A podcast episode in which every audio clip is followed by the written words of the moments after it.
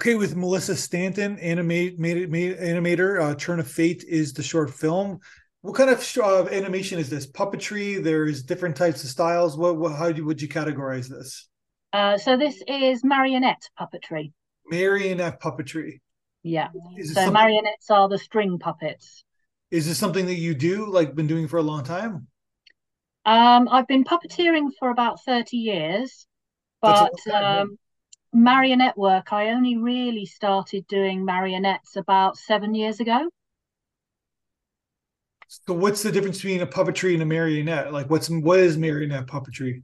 So uh, marionettes are um, like dolls that are that have strings attached to them, and you operate them from above with a controller. Um, whereas other puppetry, more traditionally, you have your hand up something and you're underneath oh, it. Gotcha. Yeah. Yeah. yeah. yeah. Gotcha. Like in being John Malkovich, they were he was a marionette puppet puppeteer. Yes. Yes. Yeah. Yeah. So I'd been doing the um, normal sort of hand puppets for a long time, and I thought I'm quite interested in working with marionettes, and um, and I thought it's it's a completely different skill set. So I actually did a, a, a professional puppeteers course at the Little Angel Theatre in Islington in London, um, and learnt marionette skills. And then from there, I went to work for Sean Winter's Marionette Puppet Theatre, um, and then started making my own films in lockdown. Wow, what what skill set do you need to be a good marionette puppet puppet? Like like what kind of hand? Like I'm assuming that you have to be good with your hands. Yes, yeah, it's all um, very delicate handwork because you've got to hold the controller, then you've got to control all the strings, and different puppets have different types of controllers as well. Um, so you you've got to sort of work out how each puppet moves um, and how it's weighted as well. Um, with whereas when you're working underneath, like the Muppet style ones, um, your hand is in there, so it's your hand movement. But when it's the uh, marionettes, it's a bit further away from you, so it has its own kind of movement, and they do tend to get tangled up as well. The strings love to get tangled that's I guess that's part of the learning curve, I guess, right? When you it is, start. yes, yeah, yeah. So, like, how many, like, if someone like myself uh, goes to school, like, how long would it take me to to be competent? I guess at least doing it. Um, it doesn't take very long at all, actually. Um, it's just like I say, it's getting used to what different type of control you've got. um, because you've got some of them have got what's called an upright controller, and some of them have got crossbar controllers. The crossbar controllers are the sort of traditional puppets that you might buy for a child. They tend to be the, the horizontal crossbars. Gotcha. And they're very easy to to work, to operate. Yeah, but I'm sure some of the the more sophisticated they get, the harder it gets, I guess, right? Yes. Oh yeah, absolutely. Yeah. Like when you want someone to kick and want to like say you want to get, have a boxing match between two marionette puppets. That would, yes. that would be difficult, I guess, right? It would, yes, yeah, depending on the on the the actual puppets. Obviously, some puppets are designed to do certain things. So there's one puppet that I've worked with that's um, what's called a dissecting puppet. He's a, a skeleton, and you hold the controller one way, and he's he's just a normal skeleton. But if you tilt the controller, his head comes off, and his his arms come away, and his legs come away, and and then he he can do all of this sort of more magical stuff uh, in separate sections. So tell me, so you said you started doing movies during COVID? I did, yes. So um, just before um, COVID, I had some pretty major cancer surgery. Um, I had a, a, large tumor removed from my throat. And so I wasn't able to work for um, about three months. And I just got back into work and um, been cast in the lead in a feature film when it all got put on hold because um, that we thought COVID was going to take off and be something big. And a couple of days later, lockdown was announced in England. And so, so they were right then. They were right. Yeah, yeah. so then I couldn't work during COVID. So my mental health started to take a bit of a, a, a dip. And uh, one day, because uh, I moved back in with my mum because she was older and we I thought it would be a good idea for us to keep an eye on each other and sort of pool our resources.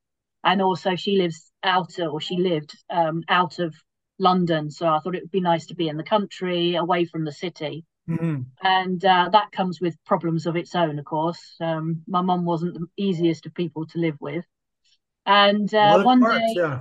yeah, one day uh, I it it was time for me. I was having a nap, and it was time for me to get up and cook dinner.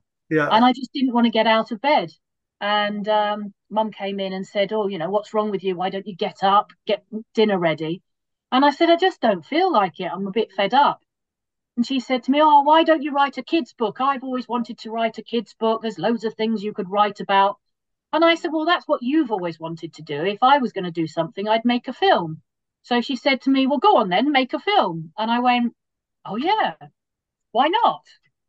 Um, so then I started thinking about what I could write a film about, and I started actually dreaming entire sequences of the of the film, my first film, Ghostlight, Yeah. um, which is about a puppet theatre director's life during lockdown.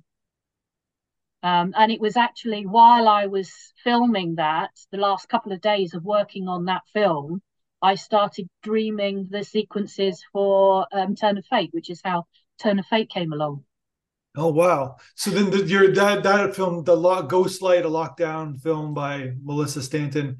Yeah, That's that's a that did very well for yourself. So it must have yeah, felt good to make a movie like that during COVID and getting all these these awards and accolades. yes, yeah. No, it was it was really uh, a great lift. Yeah, and um, it was funny because my mum kept saying to me, "Oh, you'll never finish it. You'll never finish it." Then when I finished it, she said, "Oh, I don't get it. No one's going to watch it." Then when I said I was putting it into film festivals, she said, "Oh, no one will be interested in it. It'll never go anywhere." And then when I started winning awards, she was like, "Well, what do you get for it? What do you get for it?" And Yeah, she I, sounds like a she sounds like a chipper uh, chipper woman. oh yeah, But, she- but then again, she it's a double edged sword because she's the one who motivated you to make the film in the first place, right? yeah, yeah. But Yeah. then I overheard her chatting to some friends saying, "Oh yes, she's made a film. It's quite good actually." Yeah. so then you're like, Mom, why don't you talk to me like that? Yeah. Yeah, exactly. Yeah. But that's your should be your next film, the the mother daughter complicated relationship on, Yeah, puppeteer. that, that is an idea that's bubbling around in the background. Yes. Yeah, because Yeah. it's it would be it's it's like there's something something metaphorical and thematic about the marionettes, the mother and the daughter, and the marionettes who's controlling who. know? Yeah. Yeah. Yeah. Absolutely. Yeah. The marionette takes over and, and starts controlling the other one. I'm just sorry, you got me all all keyed up on ideas. So No, that's good. It's a good thing. yeah, so that's so the so Turn of Fate is a base is a story about a ballerina visits a fortune teller, and basically. The question I have for you is that have you ever been a ballerina and have you ever don't they call it ballet dancers now? They still allowed to call it ballerina? I don't even know that. Yeah. I heard that by um, from I heard that from the the like as I do we do show, show a lot of dance films at our festival. yeah. I did hear that, but I'm no no judgment on my part, basically, because that's what my daughter does ballet, so I think we call her a ballerina. So Yeah. so she visits a visits a fortune teller to tell her. So what what where did where did that kind of story kind of take place for you? Um, me for me, I'm actually more of the fortune teller than the the dancer. Okay. Um, I did do ballet when I was a, a little girl, like most girls do. Um, but I'm I like my tarot cards. I'm into my tarot cards and fortune telling. So uh, the ballerina bit actually came about because um, simply because I had a ballerina puppet. Um, Gotcha. so yeah, it was a, it was my choice of puppets that uh, influenced what she did, kind of thing. yeah. Uh, so yeah, and it, for me, it was more about the fortune telling side of things and the um, the sort of suspense story, and it was kind of based on tales of the unexpected. Gotcha. So you still do you do do you so you believe in the ta- the tarot cards? I You- do, yes, yeah, yeah, I do. Um, but as the fortune teller says in the beginning, don't take it too seriously because by having the reading, you've already changed the outcome. Because once you see what the cards say, you're either going to steer yourself towards or away from something. Um, so it, you've already changed it. It's don't live your life by them. Yeah, hundred percent. I used to do tarot card readings back in the oh, day. right, yeah. So, but I that was another I, I that was another lifetime and another existence. But I haven't I haven't looked at them in a long time and kind of went through them. But I do I do believe in it too because I think that there's a there's a spiritual energy that that's telling us something. But yeah, absolutely, yeah. So, but I'm sure other people do not. But that's that's everybody. But then again, they do. You know. Anyways. Yeah. so so then so then so then you you you are the the writer director the producer. You're one of the cast members as well. That's your voice in the film as well, right? You're the fortune teller. Yes. yes, I am. Yes, yeah. So you're so and then you have one. I guess the, the son is is the other cast member, but this is basically your film all the way. Yes. Yep. Absolutely. Yeah.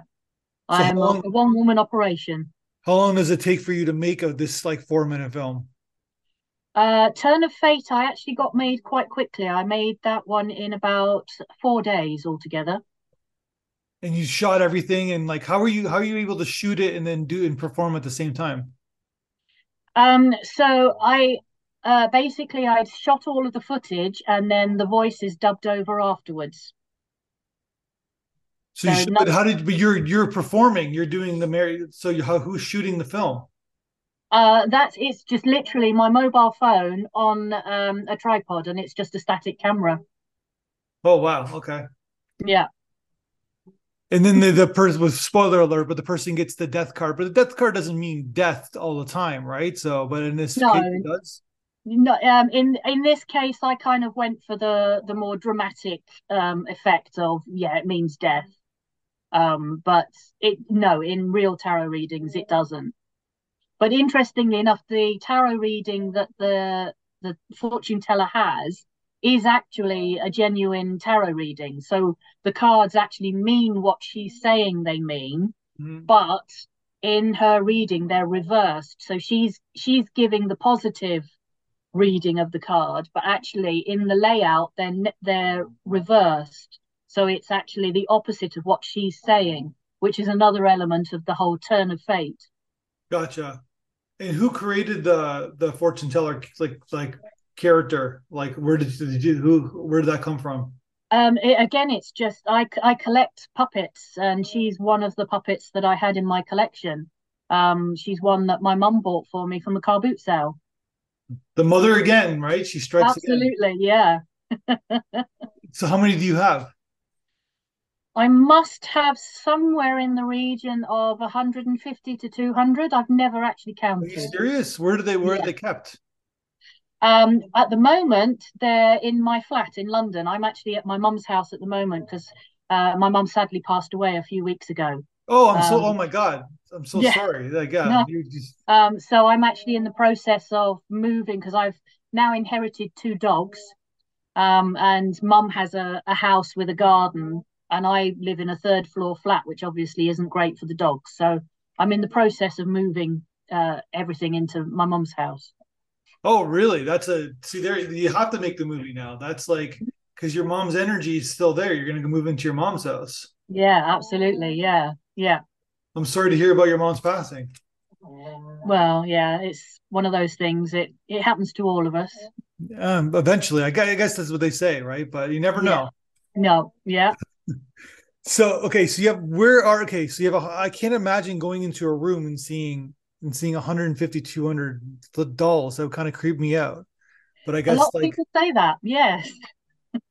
like, do you ever bring a date up there and say, "Hey, look at my collection"? And like that would be, oh, I'd be like, um, yeah, there there have been a few dates that have come up there. None of them have seemed to minded very much, but yeah. um, yeah, no, they they always get comments. People always say, "I feel like I'm being watched all the time."